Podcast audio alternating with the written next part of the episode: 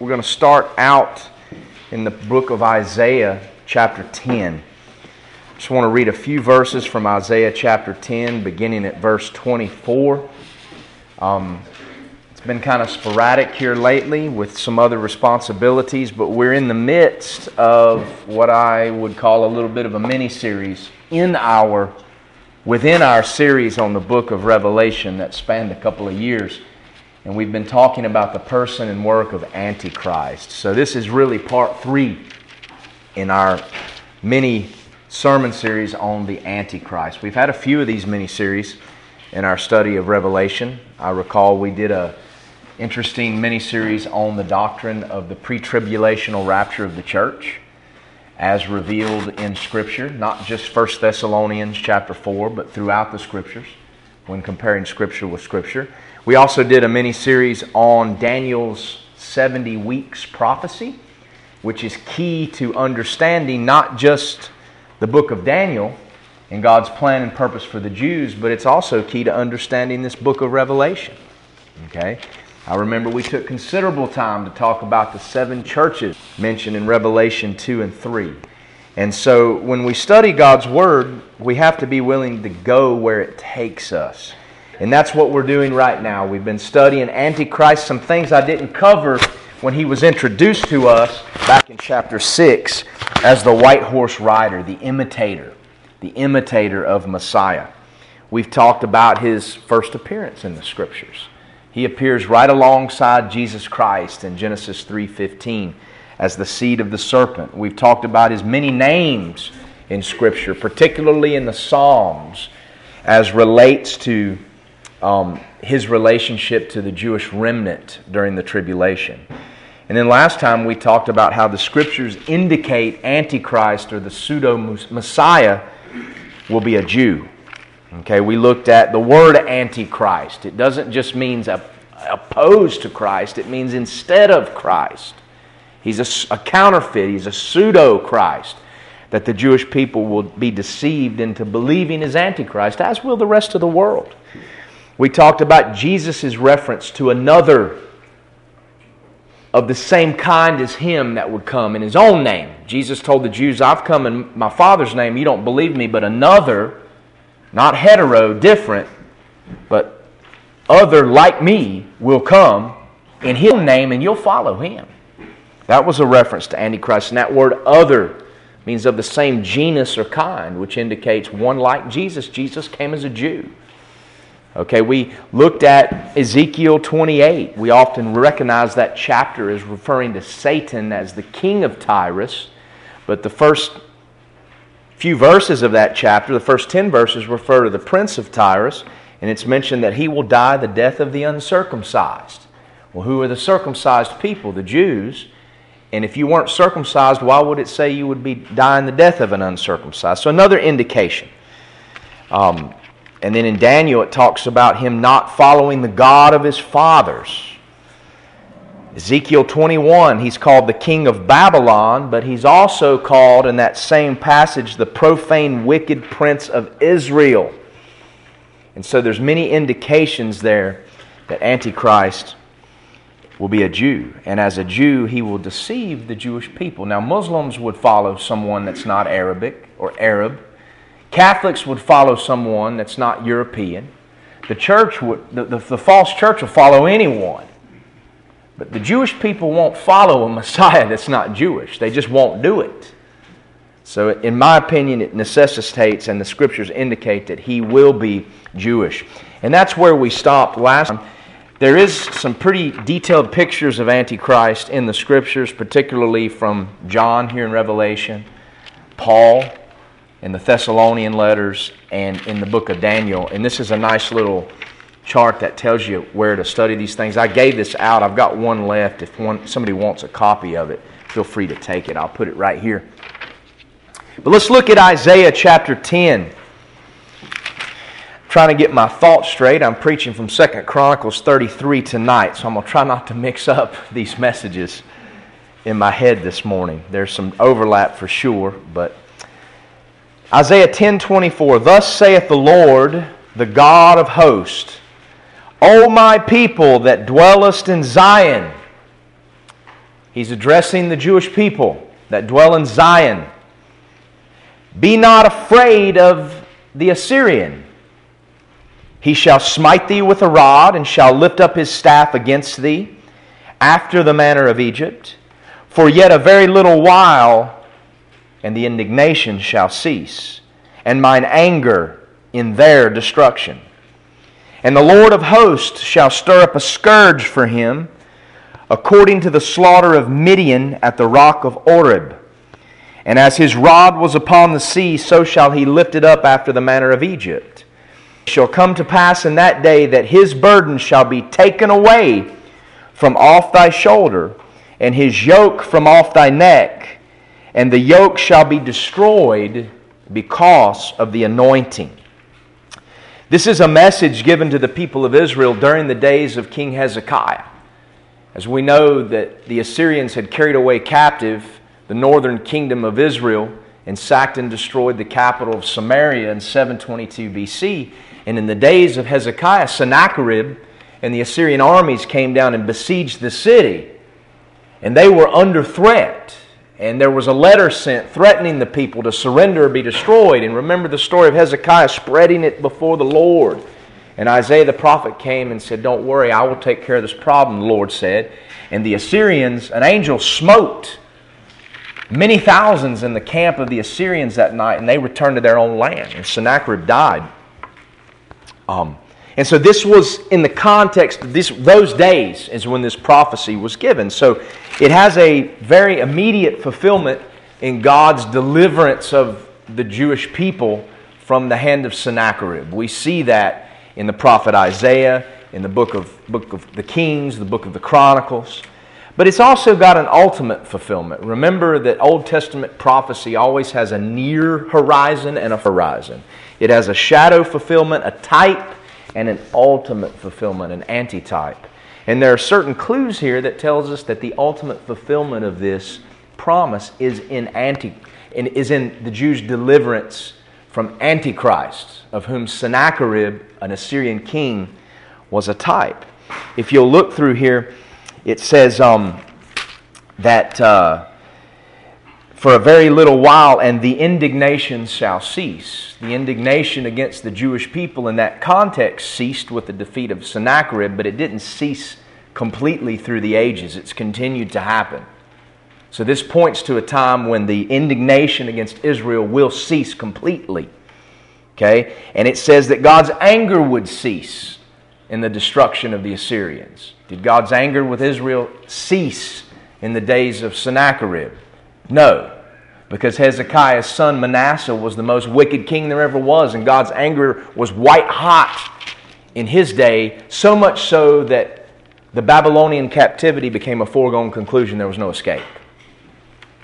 So this wasn't a day in which the indignation against Israel ceased, when God's anger against them ceased with the destruction of the Syrians. But he goes on to say that this Assyrian would oppress them for a while, but in the end he would be overthrown quickly, just like the king of the Midianites, and that his burden would be taken away, and his yoke would be destroyed at the end of verse twenty-seven. Why? Because of the anointing. What is the anointing? Go to Psalm two. The Bible says that God has anointed His Holy One, Messiah, who will sit upon His holy hill of Mount Zion. Why will the yoke of the Assyrian be broken from the people of Israel? Because of the anointing of Messiah. So this prophecy is ultimately fulfilled in the days of Antichrist. And here he is referred to as the Assyrian. Okay? The Assyrians were not Jewish in their ethnicity. Abraham came from Assyria, Ur of the Chaldees, beyond the Euphrates River. But Antichrist is clearly referred to here as the Assyrian. So how is it that he could be a Jew and yet an Assyrian? We're going to talk about that for a moment. When we look at the different foreviews of Antichrist, we see several things about where he comes from. Okay? In Daniel chapter seven, he comes out of the fourth beast, that diverse beast that was strong as iron, okay? That diverse beast that was diverse from all the others. Now, we don't know who that beast is until Daniel nine with the prophecy of the seventy weeks, when we know that that prince is the one, his people would destroy the temple and the sanctuary. So now we know it's the Roman Empire. Antichrist in Daniel chapter seven, the little horn, arises out of the four beasts, fourth beast, which is, or the fourth Gentile kingdom, which we learn is the Roman Empire. So we know he comes out of the Roman Empire. Okay? We also learn in Daniel chapter eight that he arises out of the one of the four horns of the he-goat. In the prophecy of Daniel eight, the he-goat is identified as the kingdom of Greece. Okay? And Antichrist is one of the little horns that arises out of the four horns that were born when Alexander the Great's kingdom was divided. So not only does he come out of the Roman Empire, he comes out of the Greek part of the Roman Empire. All of the Grecian Empire was absorbed into the Roman Empire. Greece wasn't overthrown by the Romans as the Persians were overthrown by the Greeks and as the Babylonians were overthrown by the Persians. It was absorbed, and much of Greek culture and Greek, Greek government was absorbed into the Roman Empire and carried forth by it. So Daniel eight indicates he comes out of the Greek part of the Roman Empire. Then we get here to Isaiah, and he's called the Assyrian. Okay? A part of the Greek Empire was the ancient realm of Assyria. So he comes out of the Roman Empire, the Greek part of the Roman Empire, and the Assyrian part of the Greek part of the Roman Empire. There's no contradiction there. And then finally in Ezekiel twenty-one and Isaiah fourteen, he's called the King of Babylon. So he comes out of the Roman Empire, out of the Greek part of the Roman Empire, out of the Assyrian part of the Greek part of the Roman Empire, and he's the king of Babylon. Well, what's very interesting is when you look back over history, when the Greek Empire was divided, Alexander's kingdoms became four kingdoms under his generals. Okay? And then the, the two of those kingdoms, the king of the north and the king of the south, the Syrians, the Seleucids, and the Ptolemies, which was in North Africa, became dominant. And down through the years up until Rome, the king of the north, which was Syria, and the king of the south, Egypt, the Ptolemies, they were always fighting. And the book of Daniel writes all of this, these things ahead of time in great detail. In Daniel chapter, I believe it's ten, uh, and it gets into, um, I think, chapter eleven as well. Very detailed. In fact, a lot of so-called scholars um, have claimed that there's no way this can be prophecy. It's so detailed um, that it had to be written after the fact. It must have been a second Daniel that lived and mixed his writings with the real Daniel. That's foolishness. There's lots of things the Bible says happened that we believe or we think can't happen and must be some sort of error, and then reality or uh, circumstances prove that to be possible. I was studying for my message tonight last week and looking at some uh, Old Testament chronology, and it hit me as I was looking at um, King Hezekiah that he, according to the scriptural chronology, was born when his dad was only eleven years old. And I thought, how in the world could, how could an eleven-year-old boy father a son? There must, of course, the scholars say there's something wrong and somebody made a made made a mistake or whatever. And I thought, no, I believe God's word. When I approach God's word, I do it with faith. I don't assume it's wrong. I assume it's right. So I just began to look a little bit online, and it was interesting. I found an article from two thousand fourteen um, out of Australia. I mean, not of Australia, out of New Zealand. In Auckland, New Zealand, there was an article about an eleven-year-old boy that impregnated a woman and was the world's youngest father. So obviously it can happen. The Bible's not wrong, and a current headline proves that. So it was kind of like a thirty-five-year-old woman or something. I don't know what that was all about, but it was a true story. But God's Word is true, and what I find interesting uh, you know, when Daniel lays these things out uh, in, it's chapter eleven, not chapter ten. Uh, it's in detail, and history shows it all to be true, okay? But we got this king of the north versus the king of the south. And then we have Antichrist referred to as the king of the north, which was the Syrian king, the Seleucid king. Antiochus Epiphanes was the king of the north. He foreshadowed Antichrist. And then we jump to the time of the end. So we know Antichrist is Jewish. He's associated with the Roman Empire. He's associated with the Greek Empire. He's associated with Assyria. He's associated with Babylon. And he's associated with the king of the north, which was the Greek the Greek uh, Syrian king that descended from one of Alexander's generals. So how can all this be? If you look at an ancient map, there are three major cities that are associated with this part of the world, with Assyria, with Babylon, with the Greek Empire, with the Roman Empire. It's Damascus, which is the present-day capital of the modern state of Syria. It's Nineveh, which scholars for years said was a fairy tale city. The Bible was wrong, it can't be trusted, and then it was discovered. The ruins thereof were discovered under the sands of the desert in northern Iraq, just across the river from Mosul, modern-day Mosul. So Nineveh's ruins are there. And then you have the city of Babylon, okay? All associated with these kingdoms. And they kind of form a triangle. And in that triangle, that area between those three cities was part of ancient Assyria. It was part of the ancient kingdom of Babylon. It was part of the Greek Empire. It became part of the king of the north's realm of influence. And it was a part of the Roman Empire. So it's very possible that the Antichrist could be part of all of that, because it was all associated with ancient Syria.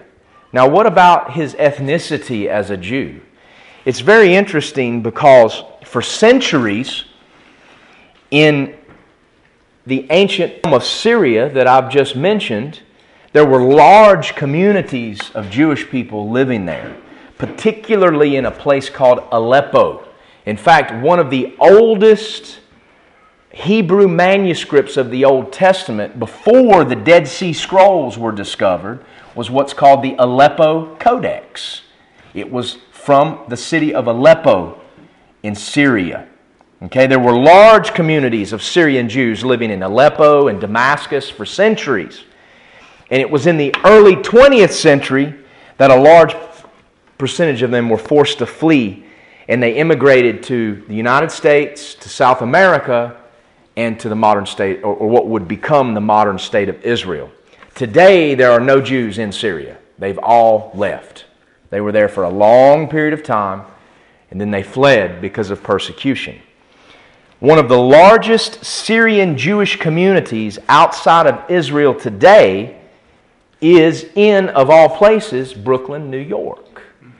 So there is a large community of Jews that were Syrian Jews. Their fathers were Syrian Jews in the realm of ancient Assyria, ancient Babylon, ancient Greece, the Roman Empire, who immigrated to New York. Now, when we think about America today, okay, culturally, spiritually, religiously, morally, what is it? It's Babylon. It's Rome, it's Greece, it's everything that was wrong with all of these Gentile kingdoms is right here today, repeating itself. Okay? So, is it possible from these clues that Antichrist will be an American Jew? I think that's possible. I wouldn't be dogmatic about it. The American Jewish population so closely resembles the Jews of ancient times that refused to go back to the land, but stayed in Babylon. They stayed in Babylon and incorporated pre- pagan practices and secular practices that show, that show itself in today's rabbinic Judaism. So, are we talking about an American Jew? An American Jew from New York, from a Syrian Jewish population, would mean he would be an Assyrian. He would be out of the Roman Empire. He would be out of the Greek part of the Roman Empire. He would be out of the realm of the king of the north. I just find that very interesting. Now, there was a very famous rabbi. I don't know that he was of Syrian origin. I think he was of uh, European origin, that died in nineteen ninety-four up in New York. He was very influential. His name was Rabbi Schneerson, a very cheesy-looking elderly gentleman. Stickers of him can be found all over Israel, and he's waving at the camera with the little hat on and the penguin outfit. And uh, there's a lot of people today that believe he's the Messiah.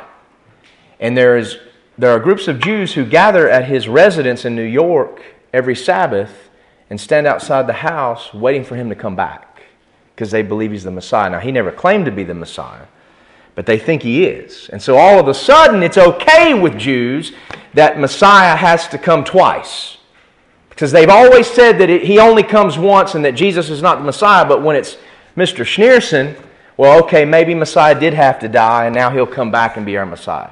So it's funny, the hypocrisy there. But um, it's funny that there are Jews who believe a an American Jew from New York is the Messiah. So is it hard to believe this could be the case where Antichrist is concerned? Just something to think about. We do know these things about him. His coming will be very deceptive. His coming will lead many people astray.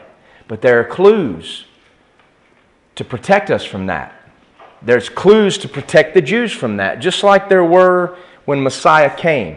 There was plenty of evidence in the Scripture that the Jews should have known the coming of their Messiah, but they missed it. Some did. There's just as many details for the Jews about the coming of the false Messiah. There are those that will recognize him, but there are those who won't. They'll be deceived. And there's many in the church who don't recognize the biblical Jesus Christ, who don't know the biblical Jesus Christ.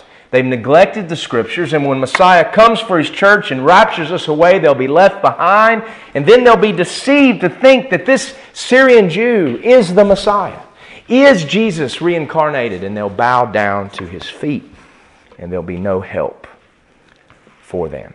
A spirit of delusion from the Lord. It's kind of interesting that early Christians, if you look back over the four, first four centuries of the church, they believed that Antichrist would come from the tribe of Dan. That was the belief of the early church. Okay? He would be a son of Israel versus a son of David, as Messiah is. And if you look back over the history of Israel, the ten tribes were at odds with the tribe of Judah, or the the the the, the tribe the, the, the tribe of David.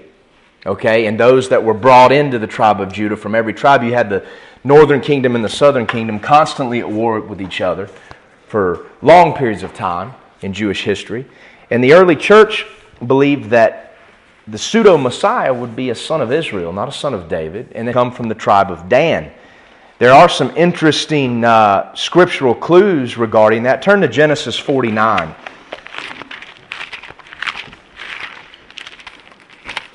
We've talked about the tribe of Dan in the book of Revelation already.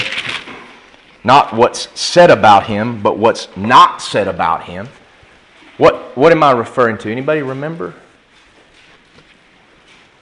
Where do we not see the tribe of Dan where we would expect to see it in the book of Revelation?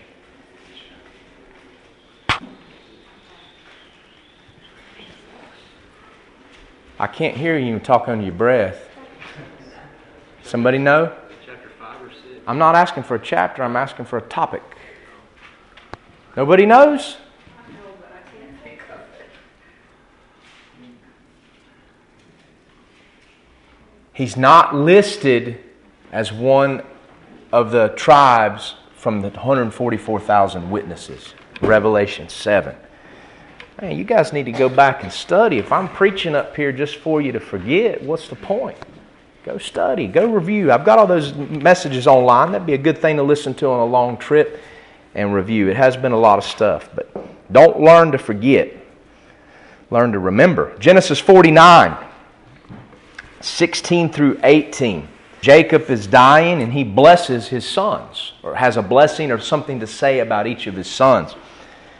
Uh, we learn here about some things about um, Judah and... Uh, that uh, Messiah would come from Judah. says, the scepter shall not depart from Judah, in verse ten, nor a lawgiver from between his feet, until Shiloh come, and unto him shall the gathering of the people be. This is a prophecy of Messiah. But if you go down to um, verse sixteen, he says, Dan, Dan shall judge his people as one of the tribes of Israel. So there's a time when Dan would be ruling Israel. We don't see that in the history of the, the kings. Verse seventeen, Dan shall be a serpent by the way, an adder in the path that biteth the horse's heels, so that his rider shall fall backward. And then you've got this interesting statement kind of mixed in there, verse eighteen, I have waited for thy salvation, O Lord. And then it goes on to talk about Gad and Asher and Naphtali and Joseph and so forth and so on. What does that mean? Why, why would, why would Jacob just pause and say, I have waited for thy salvation, O Lord? The early Christians believed that this was a reference to Antichrist coming from Dan, that he would be like a serpent in the path that would suddenly strike at the heels of Israel, okay, so that Israel would fall backward. And when they fall backward, what's the only thing they can do? Call upon Messiah and wait for his salvation. So I think it's interesting that Jacob says this in verse eighteen. It points to the salvation of Israel. And when is that? It's when Messiah comes. And Dan is pictured as a serpent. He's one that's going to judge his people, and then suddenly, like a snake, he'll strike at the heel, and the horsemen will fall backwards. And then Israel will have to wait for God's salvation. So this is a reference to Antichrist. At least that's what the early Christians believed. If you turn to Numbers chapter two, verse thirty-one, we see the arrangement of the camp of Israel when they would move in the desert and relocate the tabernacle. Numbers two thirty-one, it says, all they that were numbered in the camp of Dan were one hundred thousand and fifty and seven thousand and six hundred. They shall go hindmost with their standards. So Dan was put in the back. He was put in the back, where if anybody would strike at the heels of the camp, it would be him. So we have another clue there. Coupled with the fact that Dan is not listed in Revelation seven as one of the tribes that would produce twelve thousand witnesses. Okay? So Antichrist will come from the tribe of Dan. That makes perfect sense to me. And Dan will rule over Israel for a short time, judge their people. He will be this Messiah. But then suddenly, like a serpent in the path, he will strike, and Israel will fall backwards. And their only hope will be to wait for the salvation of the Lord. So those are some interesting facts about Antichrist um, that uh, the Scriptures reveal. He's Jewish. He's not an Israeli. Probably a, he's an Assyrian Jew, probably, maybe even an American Jew, and from the tribe of Dan. I think the Scriptures indicate these things, and they're not too hard to figure out. You don't have to read between the lines. It's pretty clear language. Another thing I want to talk about is not only will he be a Jew, but he has been here before. When he comes to this earth, it's not the first time he's been here. The Scriptures are clear about that as well. Turn to Matthew chapter twelve. There's an interesting parable here that Jesus tells, and we don't pay attention to what this is primarily talking about. Jesus tells us who he's talking about here. And obviously the principles of this parable apply to us, but he makes a statement there at the end that often gets overlooked. Look at Matthew twelve, forty-three through forty-five. Daniel, will you read that?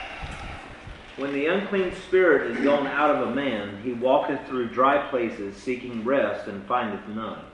Then he saith, I will return into my house from whence I came out. And when he is come, he findeth it empty, swept, and garnished. Then goeth he and taketh with himself seven other spirits more wicked than himself, and they enter in and dwell there. And the last state of that man is worse than the first. Even so shall it be also unto this wicked generation. Okay, we have an unclean spirit in a man. You have three stages here where the unclean spirit is concerned. He dwells in a man. Then he goes out of that man and travels around through dry places seeking rest. But then finally, he comes back to his house, which is the man. He comes back to the empty house and he resides there with seven spirits more wicked than himself. He's in a man, he goes out of the man, and then he comes back to his old house. Now what's key here is at the end of these verses, what does Jesus say? Even so it shall be to this wicked generation. Who's he talking to? He's talking to the Jews. This is a picture of what it will be to the Jewish people. An unclean spirit dwelling among them. He goes out for a period of time, goes through other places seeking rest, and then in the end he comes back to his empty house and brings seven spirits more wicked than himself. He leaves, and then he comes back. Who is the wicked generation? It's Israel. It's Israel. How do we know? Just look at the verses right before that. Verses forty-one and forty-two. Who is Jesus talking to? The men of Nineveh shall rise in judgment with this generation and shall condemn it, because they repented at the preaching of Jonas, and behold, a greater than Jonas is here. The queen of the south shall rise up in judgment with this generation, and shall condemn it. For she came from the uttermost parts of the earth to hear the wisdom of Solomon, and behold, a greater than Solomon is here. Jesus is pronouncing judgment upon the Jewish people in the land of Israel, and that Nineveh and the queen of the south would judge them because a greater Then Jonah, one greater than Solomon, was there amongst them, and they would not receive him. And then he goes and tells this parable of the unclean spirit and says, so it shall be unto this wicked generation. That is Israel. Well, who is the house? Who is the house that the Spirit says, I will return to my house? It's Israel. Israel's the house that was indwelt and then left empty, and then the wicked spirit comes back again. Well, then who is the unclean spirit? Not an unclean spirit, but the unclean spirit. The definite article there in the original language. That would be the Antichrist. And it says that he was there inhabiting the house, and then he left for a period of time, going through dry places, seeking rest. And then ultimately the house is swept and garnished and made ready, and he comes right back to it. And he brings seven more spirits wicked than he. What's this a reference to? Turn to Revelation five. Remember, he's a counterfeiter, an imitator. An imitator of Christ, an opposer of Christ. What does it say in Revelation chapter five, verse six, about the Lamb? We're in the chapter about the Lamb who's worthy to open the seven-sealed book. It says, and behold, I beheld, and lo, in the midst of the throne of the four beasts, and in the midst of the elders stood a Lamb, as it had been slain, having seven horns and seven eyes, which are the seven spirits of God, sent forth into all the earth. Remember, we talked about the sevenfold complete Spirit of God? And that, that that that the Lamb of God pictured there has the fullness of the sevenfold Spirit of God? Well, Antichrist is a counterfeiter, and we have this reference to the unclean spirit who brings seven spirits, unclean spirits, back with him. So we have a comparison or analogy there with what's said about Jesus, the Lamb, in Revelation chapter five. Antichrist came once amongst Israel. Then he left. He wandered. And then he comes back. The wandering is the spirit of Antichrist as it has manifested itself in many places and through many people throughout the church age. We know what John says in First John chapter four. I'll read it again from last week. It says... Um, Verse chapter four, verse three. And every spirit that confesseth not that Jesus Christ is come in the flesh is not of God. This is that spirit of Antichrist, whereof you have heard that it should come, and even now already in the world.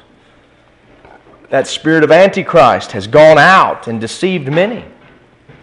It's manifested itself in nations, in wicked dictators, in false prophets, in false religions, in false preachers, wandering, wandering, wandering, never finding rest. But there comes a time when the house is made ready. It's swept and garnished, and he returns to his house. If we want to make an application to what Jesus is talking about here in Matthew twelve, who is the empty house? It's the self-cleansed moralist. It's the person that thinks he's good, he's okay. He's cleaned himself up. He's a good person. He doesn't need God's help. That's the clean house that's ready for a wicked spirit of Antichrist to come in and dwell and deceive him. Turn to Romans chapter two. If we can't take the, cannot take the principles of the Word of God and apply them to our lives, what good are they? Many don't have the spiritual eyes to see the Word of God as having principles. Okay, I've heard it said before that God's Word can't possibly speak to every possible situation in our life. You know, is God's Word going to tell me what color car I should buy? I've heard statements like that. And those statements can only come from a person who doesn't have spiritual eyes to see principles in the Word of God. Some see God's Word as restrictions and rules, when in reality there are principles that apply. If I'm seeking what color of car I should buy, yeah, the Holy, the, the Holy Word of God speaks to me, and the principles contained therein can help me come to a wise decision. Yes, even about the color of a car, whether to buy a house, whether to whether to uh, spend money on this or that. You see, the Bible has principles, and these principles are revealed by sharing with us the lives of the history of the Jewish people who are a model to us, the mistakes they made. These principles are there. The Bible says much about needs versus wants. It says much about stewardship. There are certain colors of vehicle that reflect better stewardship than others. I mean, I can speak to that. You know, there are certain colors that don't show dirt, they don't age, they don't fade, and they preserve the value of a vehicle. There are certain ones that don't. So if I'm thinking stewardship, the Bible also has things to say about leading a quiet and peaceable life and being, being um, content with such things as you have, about our appearance and our example. I mean, those can speak to a decision about whether to buy a cherry red sports color car, a sport car color car, or something simple. I mean, there are principles there, but you just have to have eyes to see. The Bible's not rules and regulations, it's principles. If I give you a rule or a restriction, you have a rule and a restriction.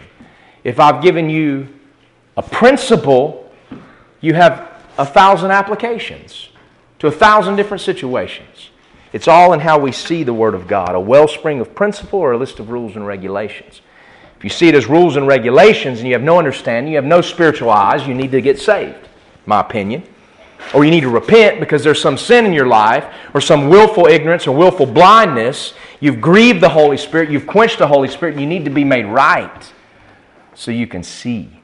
It's only the spiritual man that understands the things of the Word of God, not the carnal man. The carnal man is fleshly. He's saved, but he's fleshly and blind. Of course, the natural man has no understanding of the things of God because they're spiritually discerned. But Romans chapter two, look what it says here when we think about Jesus' unclean spirit parable directed at Israel, because it can apply to us as well. Therefore thou art inexcusable, O man, whosoever thou art that judges. For wherein thou judgest another, thou condemnest thyself. For thou that judgest doest the same things. Now that's not talking about proclaiming something to be wrong. I don't go out here and say homosexuality is wrong, but I'm living a homosexual life and thinking it's okay behind closed doors. That's the Pharisee. That's the hypocrite. That's the judging. There's plenty of people that live like that, though.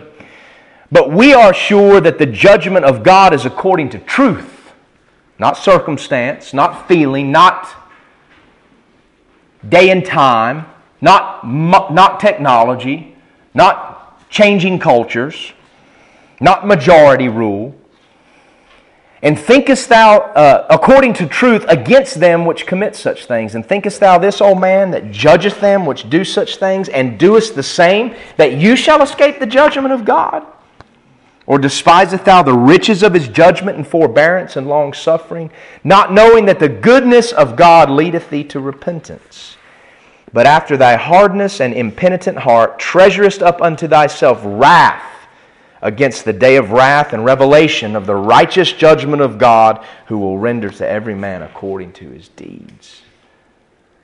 If that's you, or if that's the so-called Christian, the self-cleansed moralist, whose trust is not in the shed blood of Jesus Christ, you're an empty house. You're swept and garnished. You're ready for that wicked spirit to come in and take up residence.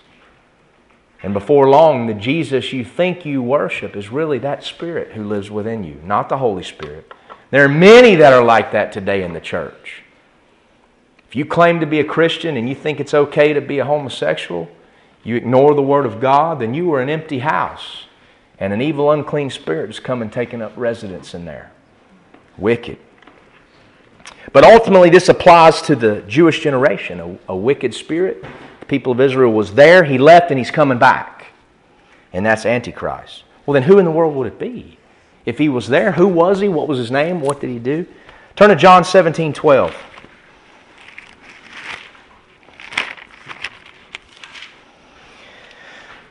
Jesus is praying his great high priestly prayer of intercession for not only his disciples, but those who after them that would believe on his name.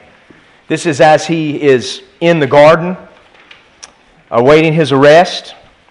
And he's praying. Verse eleven of chapter seventeen, and now I am no more in the world, but these are in the world, and I come to thee. Holy Father, keep through thine own name those whom thou hast given me, that they may be one as we are. While I was with them in the world, I kept them in thy name. Those that thou gavest me I have kept, and none of them is lost, but none of them is lost except who? The son of perdition, that the Scriptures might be fulfilled. Which one of those that were given to Jesus was lost? Judas Iscariot. And what does Jesus call him here? The son of perdition. We have a very clear reference in the original language to a specific identity. Not a son, but the son of perdition. In fact, turn to Second Thessalonians two three. We're going to see the exact same wording, the exact same phraseology applied to another individual. Second Thessalonians two three. Paul says, let no man deceive you by any means, for that day, that is the day of Christ, His second coming, when in flaming fire He'll take vengeance on those that know not God. He identified that in chapter one. That day shall not come except there come a falling away first, an apostasy. That's the word. The word there in the Greek is where we get the word apostasy from. And that man of sin be revealed. Who is the man of sin? Antichrist. He's the man of sin, comma, the son of perdition. Exact same words used of Judas Iscariot. They're both called the son of perdition. What other conclusion can a simple and unprejudiced reader of the Bible come to than that Antichrist was here before and he was in the person of Judas Iscariot? He left, he's wandered, and he's coming back. John chapter six, here's another interesting clue. John chapter six, verse seventy. Not a whole lot of chapters in the Bible have seventy verses. John's chapters are long. Who knows what the main difference between the Gospel of John and the other three Gospels is in terms of its emphasis in Jesus' ministry? Matthew, Mark, and Luke kind of follow the same timeline. Matthew's more thematic. He's not as much chronological, but Matthew, Mark, and Luke we call the Synoptic Gospels because they vary, they cover mostly the same events. Each has its own unique stories. There's only one miracle that appears in all four Gospels. Who knows what that is? No. That's only in the Gospel of John. Who knows what miracle appears in all four Gospels? Only one. Feeding of the five thousand. That's right. But John's Gospel, Matthew, Mark, and Luke's Gospel focus mainly on Jesus' Galilean ministry. Okay? John's Gospel focuses on his ministry in Jerusalem and Judea. So most of John's chapters take place either in Judea or in Jerusalem. So that's kind of an interesting fact there. Jesus' ministry had two facets, the Galilean ministry and the Judean ministry. But John is where we learn about most of what happened in Judea. And his chapters are very long. But look at John six seventy. Jesus answered them, "Have I not chosen you twelve, and one of you is a devil?" Okay. Now usually when that word devil is used in the New Testament, it comes from a Greek word that we get our word demon from. I don't like to pronounce Greek from the pulpit. It's just a waste of my breath because we're not in here to teach the Greek language. We're here to work, learn the Word of God. But it's the word demonian or demon. Usually when you have that word devil, it's demon. Now the word for devil in terms of Satan in the New Testament is a different Greek word. Like sometimes devil comes from the word that we get demon, and sometimes it comes from the Greek word diabolos, or diablos we say in Spanish, which means the devil. Okay? So a devil is from the Greek word demon. The devil is from the Greek word diabolos, or we, in Spanish we say diablos. Now, the word diablos, or devil, is only used in the Scriptures of Satan and right here in John chapter six, verse seventy, of Judas. It's not used when that when that word devil is used elsewhere. It's always demon, unless it's referring to Jesus. I mean to Satan or Judas. So Judas is called by Jesus Satan incarnate here. He is a devil, not not a demon, but diablos, the devil. So here we have Judas associated with the devil himself. And we know that Antichrist is the devil incarnate. Turn to John thirteen twenty-seven. It tells us that after the sop, when Judas was sitting there at the table, now Jesus told the disciples, "He that dips with me in the sauce is the one that's going to betray me." And there's a picture there of Israel, because Jesus told them exactly who to look for. And then when Jesus dipped it in the sauce and told, "Go and do what you need to do," the disciples thought that Jesus had given him some secret errand regarding the finances, and he was going to go out and buy some things they needed. So the blindness of the disciples there at the Last Supper is a picture of Israel in the days of Antichrist. So they didn't even recognize it. It was that deceptive. But in John thirteen twenty-seven, it said, "After the sop, Satan entered into him," Judas. "Then said Jesus, that thou doest, do quickly. Now no man at the table knew for what intent he spake this unto them, for some of them thought, because Judas had the bag, that Jesus had said, by those things, by those things we have need of against the feast, or that he should give something to the poor. He then, having received the sop, went immediately out, and it was night." So we know Satan himself entered into Judas, that Judas was called a devil, the devil, and that he was called the son of perdition. All qualities clearly revealed about the Antichrist. Judas, Satan incarnate.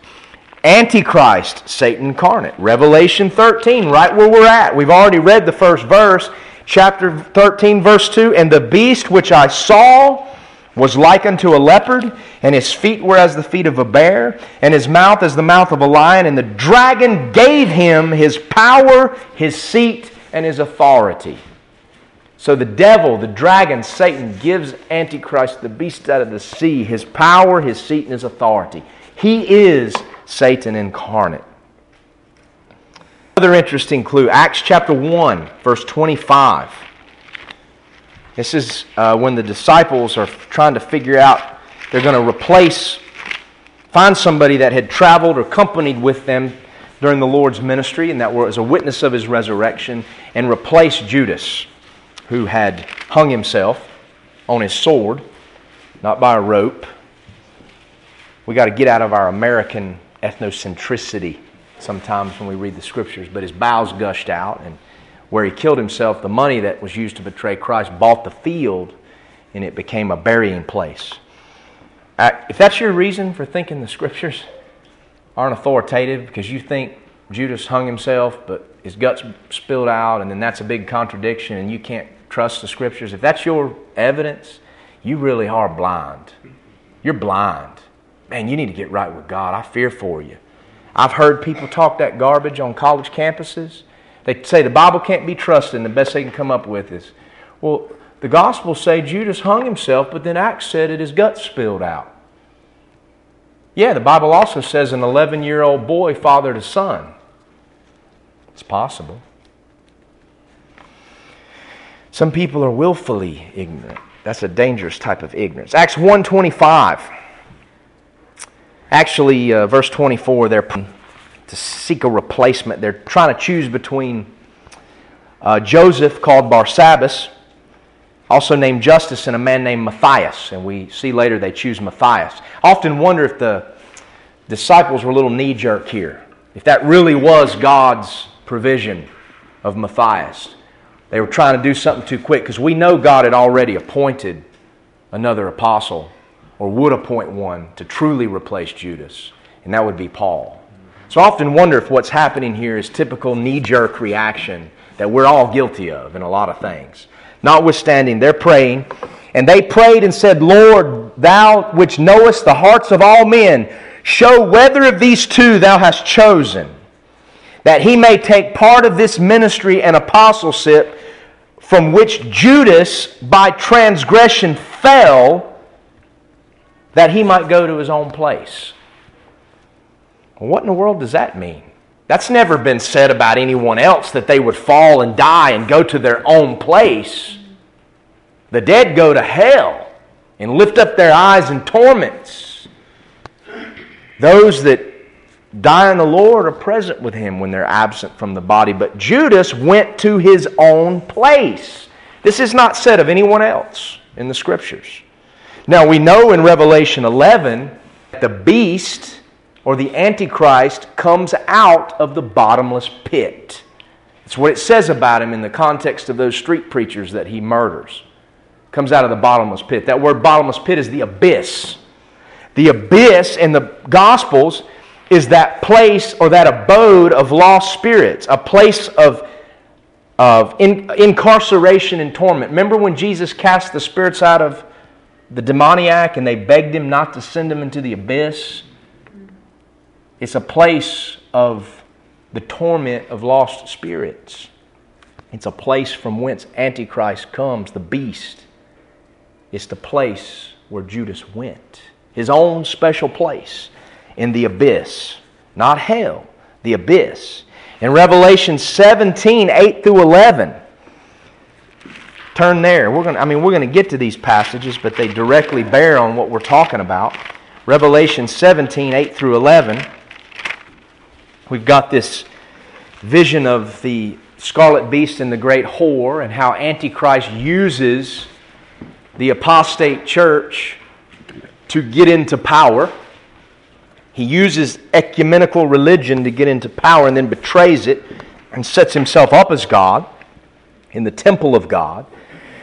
Revelation seven, eight, the beast that thou sawest was and is not. So at the time of John's writing, he was and then he's not. He is not. And shall ascend out of the bottomless pit, the very place we're told Antichrist comes from, and go into what? Perdition. There's that word again, referred to, used of Antichrist and used of Judas. So we know the beast was, he is not, and then he comes out of the bottomless pit and goes into perdition.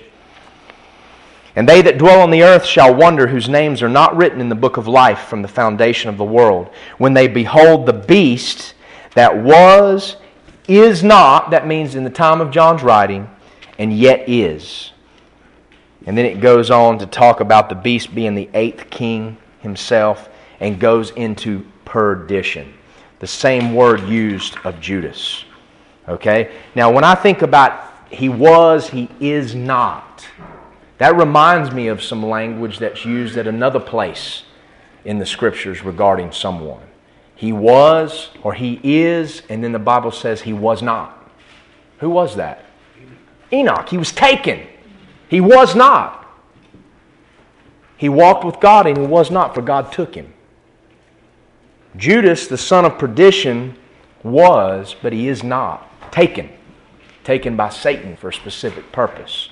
And there's coming a day when that spirit will come out of the a bottomless pit. And that spirit is Antichrist, manifest in the flesh.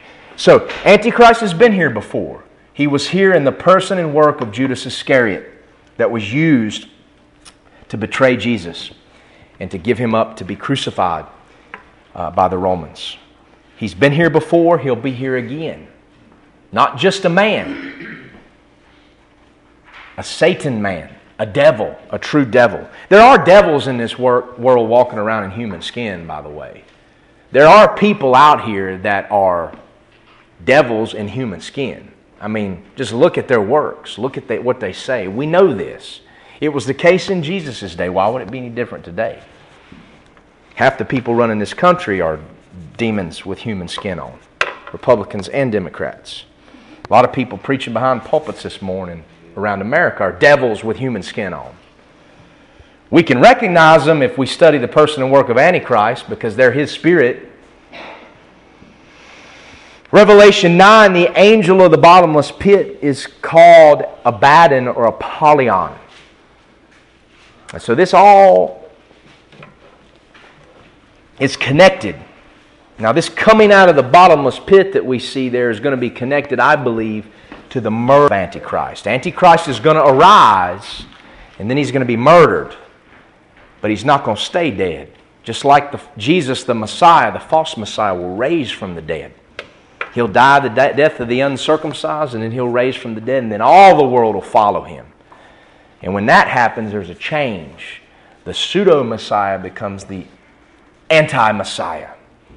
The lover of Israel, the friend of Israel, becomes the enemy of Israel. So those are a lot of things about Antichrist that are worth considering.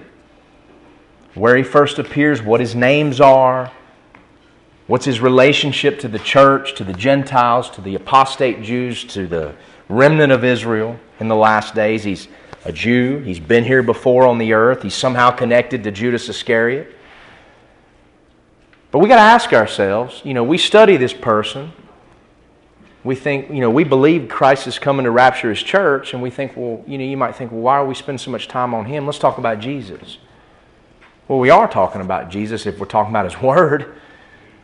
But we think, why spend so much time on this person? Because we're not going to be here anyway. Well, no, His Spirit's here. And we not we, we may not be here for His reign, and His, His brief reign of terror here on the earth, but His Spirit's here, and it's constantly working to deceive us, to discourage us, to render us useless for the kingdom of God. And so if we know the man, we know the Spirit, and we can better discern Him and better discern truth from error. That's why these things are important. Principles to be applied. But we must ask ourselves, what has to happen before the beast out of the sea, before Antichrist is revealed to the world? The Scriptures tell us there are things that must happen first. But yet the church is told to be ready for Jesus' coming at any moment. Now Paul says that Christ, the day of Christ's coming, His second coming, can't happen until the Antichrist is revealed. And the Scriptures teach us there are certain things that must happen before Antichrist is revealed, but yet Christ tells His church, be ready at any moment. Is that a contradiction? No! Because what's written to the church is concerning the rapture of the church. The secret coming for the church in the air, just like happens with a bride and her groom in a Jewish wedding. And Jesus talks about the Jewish wedding when He refers to the relationship between Himself and His people throughout the Gospels, the book of John. I go to prepare a place for you. That's all wedding terminology. So don't mistake the coming of Christ for His church that could happen at any moment with the second coming that must be preceded by some things. What must happen before the beast is revealed? Turn to Second Thessalonians again.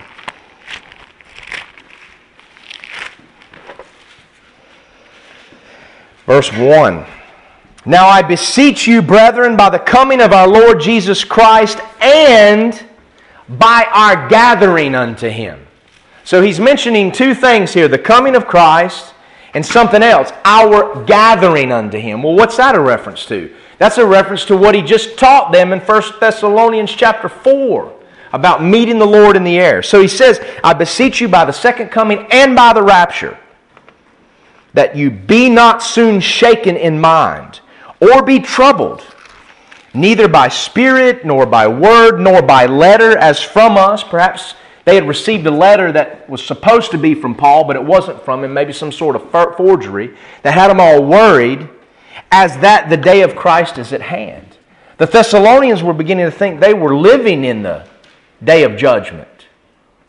Or maybe they had missed the rapture. Or maybe we're right here at the doors and they were in fear.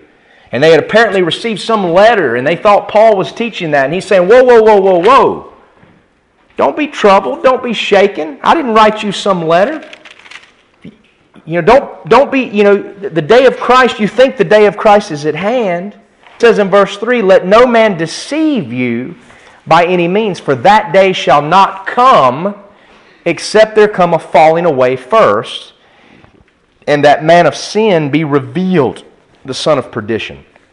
So the day of Christ can't come until there's an apostasy in the church and the Antichrist or the man of sin is revealed.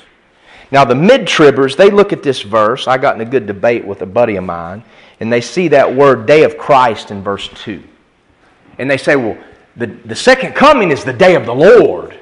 The day of Christ is the rapture. So the rapture can't happen until Antichrist is revealed. And therefore, it, the rapture is going to happen in the middle of the tribulation, because you know it uh, says the last trump. And uh, even though the book of Revelation was written fifty years later, the sixth seventh trumpet judgment's got to be the trump of God that Paul's talking. A big mess. Not not uh, comparing Scripture with Scripture. We already talked about what that last trump is. It's the fulfillment of the Feast of Trumpets in the Old Testament. I'm not going to get into that. There goes my finger splint. Thank you. But what is the day of Christ that Paul's referring to? He uses a little bit, he doesn't say day of the Lord, he says day of Christ, but what's he referring to? Well, it's obvious. Go back to chapter one of the same letter. People have no ability to read something in context. A text without a context is a proof text for a pretext, which is a lie. I guess that's the way my grandpa used to say it. And therefore has no text. And therefore has no text. What does Paul say in Second Thessalonians one? Seeing it is a righteous thing, verse six, with God to recompense tribulation to them that trouble you. And to you who are troubled, rest with us when the Lord Jesus Christ shall be revealed from heaven with His mighty angels, in flaming fire, taking vengeance on them that know not God and that obey not the gospel of our Lord Jesus Christ, who shall be punished with everlasting destruction from the presence of the Lord and from the glory of His power. That's the day of Christ. He's already defined it. And then he tells the Thessalonians in chapter two that that day, that day of flaming fire can't come until there's an apostasy and the revelation of the man of sin. So the day of Christ here is not a reference to the rapture. If you, if it is, then you're ignoring chapter one. And you're making a common mistake. Mid-trib, mid-tribism is wrong. It's wrong. It's foolishness, in my opinion. But Paul is contrasting now the revelation of Christ versus the revelation of the man of sin. And there's an order of events. A falling away. An apostasy. Or an apostasia there in the Greek. Are we living in that now? Is there an apostasy in the church? Absolutely. It's called the Laodicean church period. Laodicea, the rights of the people, prophetically revealed to us in Revelation chapter three. So yes, we're in the apostasy. We know that has to happen first. But the man of sin has to be revealed. Okay? The revelation of Antichrist, then the revelation of Christ. That's the order. But Paul goes on to say that this Antichrist would be revealed before Christ comes to judge the world. And these are the things that he's going to do. He's going to set himself up as God in the temple of God. I've already told you these things, Paul says. But then look at verse six. And now you know what withholdeth that he might be revealed in his times. In other words, Paul is saying there's something that is keeping Antichrist or restraining him from coming in the world. And then verse seven, for the mystery of iniquity does already work, only he who now letteth will let until he be taken out of the way. That word let means to restrain. It's an old English word.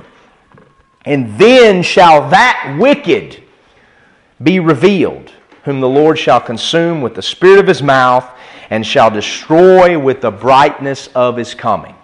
So Paul tells the Thessalonians, Antichrist has got to be revealed first before Christ can come. But Antichrist can't be revealed because there's something, verse six, and someone, verse seven, that's restraining him. And until that something and that someone are taken out of the way, he can't be revealed. So what has to happen? Something and someone has to be taken out of the way. What is the something? It's the church. Who is indwelt, who is who indwells the church? The someone, the Holy Spirit. Now, the only way the Holy Spirit can be taken out of the world to open up the floodgates is if the church, the true church, is taken out of the world, because the Holy Spirit permanently indwells the believer. There we have evidence that the rapture has to take place before the revelation of Antichrist. Only then can he be revealed.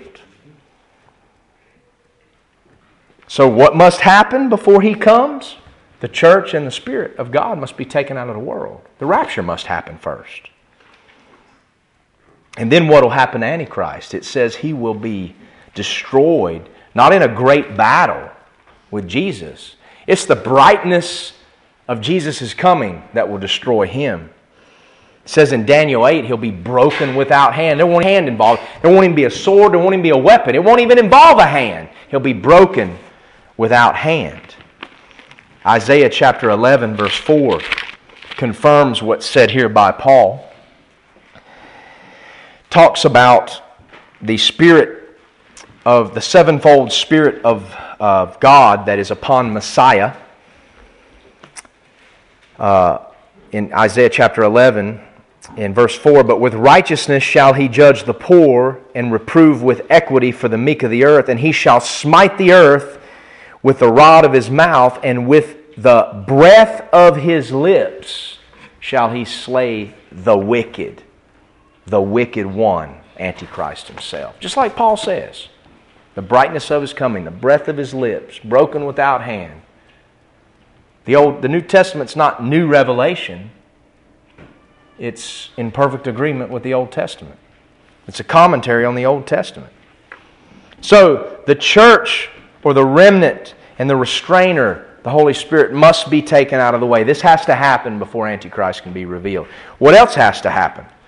The old Roman Empire must be revived and revised and assume the form of a ten-nation federation.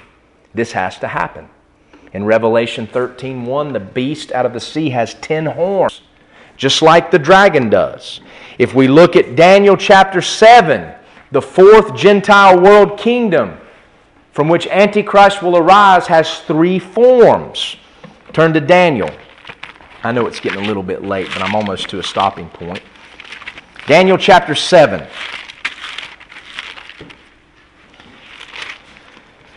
Verse seven, John's, I mean Daniel's having his visions of the four Gentile kingdoms. In chapter two, Nebuchadnezzar's dream presented these same kingdoms as different parts of a great image, a great statue.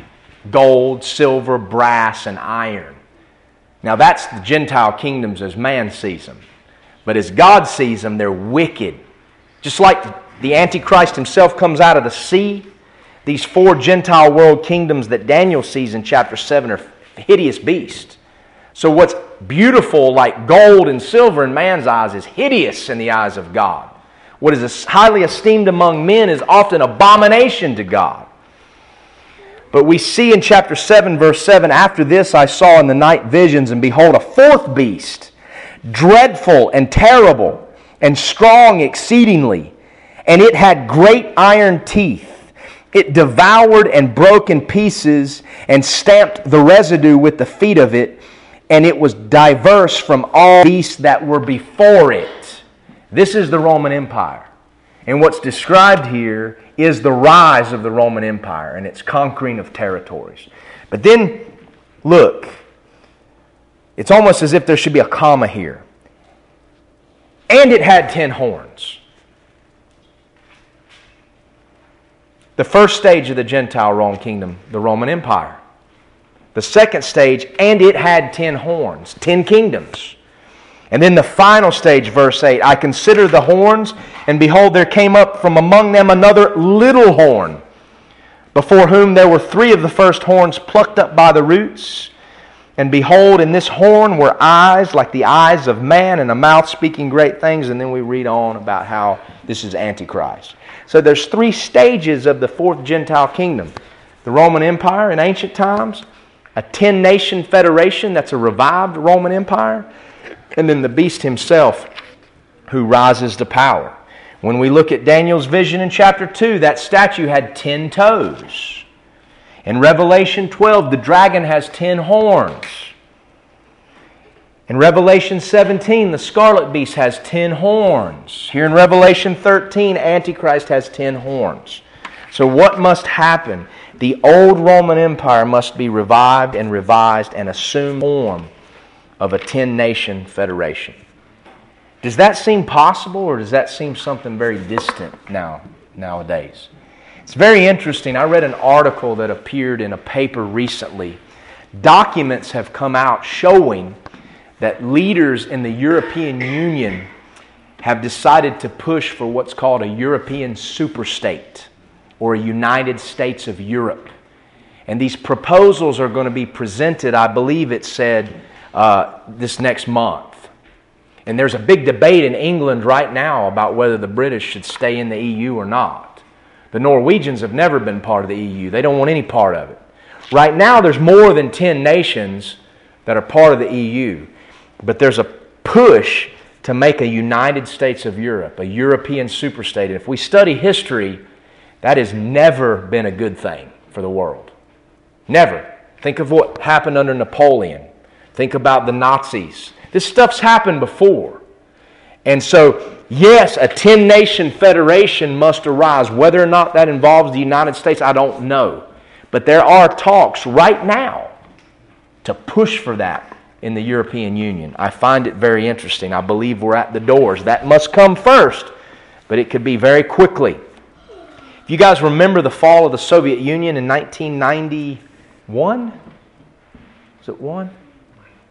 I was in the Soviet Union, and I came home about three weeks before it broke apart. And when I was there, there was no indication whatsoever that this great Russian bear, this great U S S R was going to break apart and fall. No indication that the Cold War was over. There was no talk on the streets. Everything seemed strong and sound. And the Russian, uh, the U S S R was here to stay. And then I got home three weeks later. I'm looking at news footage of Moscow. And the hotel we were staying in, I think a missile had gone through the front of it. And then all of a sudden, the great U S S R is no more. It's broken up into different states that have remained independent nations today. That event in our lifetime ought to teach us something very important. What is written here can happen quickly. It doesn't require a long period of time. It can happen overnight. And I believe that's what we're going to see with the rise of Antichrist and this ten-nation federation. It's going to happen quick. And the fall of the Soviet Union is an example of how that can happen. So, the restrainer must be taken out of the way. The old Roman Empire must be revived and assume a form, a ten-nation form. Israel must be restored and planted in the land. That has to happen first. That already happened. It has, not completely, but the modern state of Israel in its birth is a big clue that we're approaching the end. The Bible tells us in Ezekiel and Jeremiah that Israel would be gathered in unbelief. You remember the uh, vision of the dry bones? These dry bones were just laying out in the valley, and then God caused the bones to come together, and sinews and flesh and muscles grew upon the bones, and then they were an army of bodies. They were full bodies there. But then there's a second stage where you had this full body, but there was no life. And God breathed into it the breath of life. Well, what's in Israel today are the fully formed bodies. The dry bones are no there anymore. No longer there. It's the fully formed bodies. They still need the breath of God, though. They've been gathered in unbelief. Jeremiah tells us the people would be gathered, and then would come the time of Jacob's trouble. And then they would recognize their Messiah. We've talked about unbelief to religious to messianic. But the people have been gathered. Even today, Jews around the world are continuing to make Aliyah. Aliyah is a pilgrimage to Israel. In places where they're being persecuted in Europe, from France and other places, they are coming to Israel to live in safety. So the people are continuing to be regathered. And we know they must be not just restored, but actually planted in their land, dwelling in safety. Well, they're dwe- the Jews are dwelling in safety in Israel. You might think, well, you know, they've got all these enemies and terrorism or whatever. But in the Jewish parts of the modern state of Israel, those are some of the safest places I've ever been. Yeah, terrorists get in there, but so do muggers get on our streets. Terrorists get into our countries. But Israel is dwelling safely in the land, and she is planted there. And Jews are continuing to make Aliyah to the land. But we know that this has to happen before Antichrist can be revealed. And then the final thing, the Bible tells us that the Jewish temple must be rebuilt. That has to happen first. John in chapter eleven of Revelation is told to rise and measure that temple. Daniel in the seventy weeks prophecy tells us that the tribulation has a midpoint. The first half of that seven years, Antichrist is a friend to Israel, but then he enters into the temple and desecrates it and sets himself up as God and turns against Israel. Well, that can't happen unless there's a temple. Second Thessalonians, Paul said he's going to sit in the temple of God. So the temple has to be rebuilt. Has that happened? No. Could it happen quickly? Absolutely. The um, uh, Temple Institute in Jerusalem has already prepared many of the artifacts and things that will be needed that will be used in the temple. If you walk through the Jewish quarter of the old city of Jerusalem, as you're looking down over the western wall, as you're climbing up to a popular place where uh, uh, Israelis like to go and have coffee and, and hang out in the Jewish quarter, you've got the candelabra or the menorah, the candlestick made out of pure gold it's, or overlaid with gold. It's been made. Not as a replica. It's on display right there on the street in the Jewish corner, quarter, encased in ga- glass. And it says on the plaque there that this is made to be used in the temple when that temple is rebuilt. It's already standing there. Okay? That's not a temple for Jesus. We Christians shouldn't be giving money to support the Temple Institute and the building of the temple in Jerusalem. That temple's not being built for Christ. That's being built for Antichrist. And it's really sad that a lot of these Christian ministries, they, they love Israel and praise God for that, but they commit their resources to rabbinic Judaism and to uh, the Jude- the false religion of the land. They don't commit their resources to the Messianic Jews that are serving Jesus Christ in Israel. I think there's fifteen thousand maybe, or my, my numbers may be off. I know it's at least that much in Israel today. If we're going to support Israel with our finances, let's support our brothers and sisters in Jesus Christ there who are taking the gospel out. You know, all this garbage you see with T V preachers, you know, talking about pro-Israel, pro-Israel. And yes, we want to support Israel as a nation, but let's don't put our resources into propping up what's being prepared for Antichrist. Let's put it into our brothers and sisters in Christ. And they don't get those resources. I've talked to people over there that are Christians and involved in Christian ministry, Jewish Christians, and they say it's sad because we could use the support and the help to preach the gospel, but these ministries are propping up the rabbis in rabbinic Judaism. It's a travesty. But the temple must be rebuilt. Israel must be restored and planted in the land. The old Roman Empire must assume its final form, or its form of a ten-nation federation, and the restraint must be taken off. The church and the Holy Spirit. So take courage, my friends, my brothers and sisters. We're a restraint. Our presence here is a restraint on evil. As evil as it is today, our very presence is a restraint. And woe unto those who are left behind when the restraint is taken out of the world. Well, I'm going to be with you again next week. There's one final thing about Antichrist I want to mention, and then we're going to get into the text and we'll go as far as the Lord allows.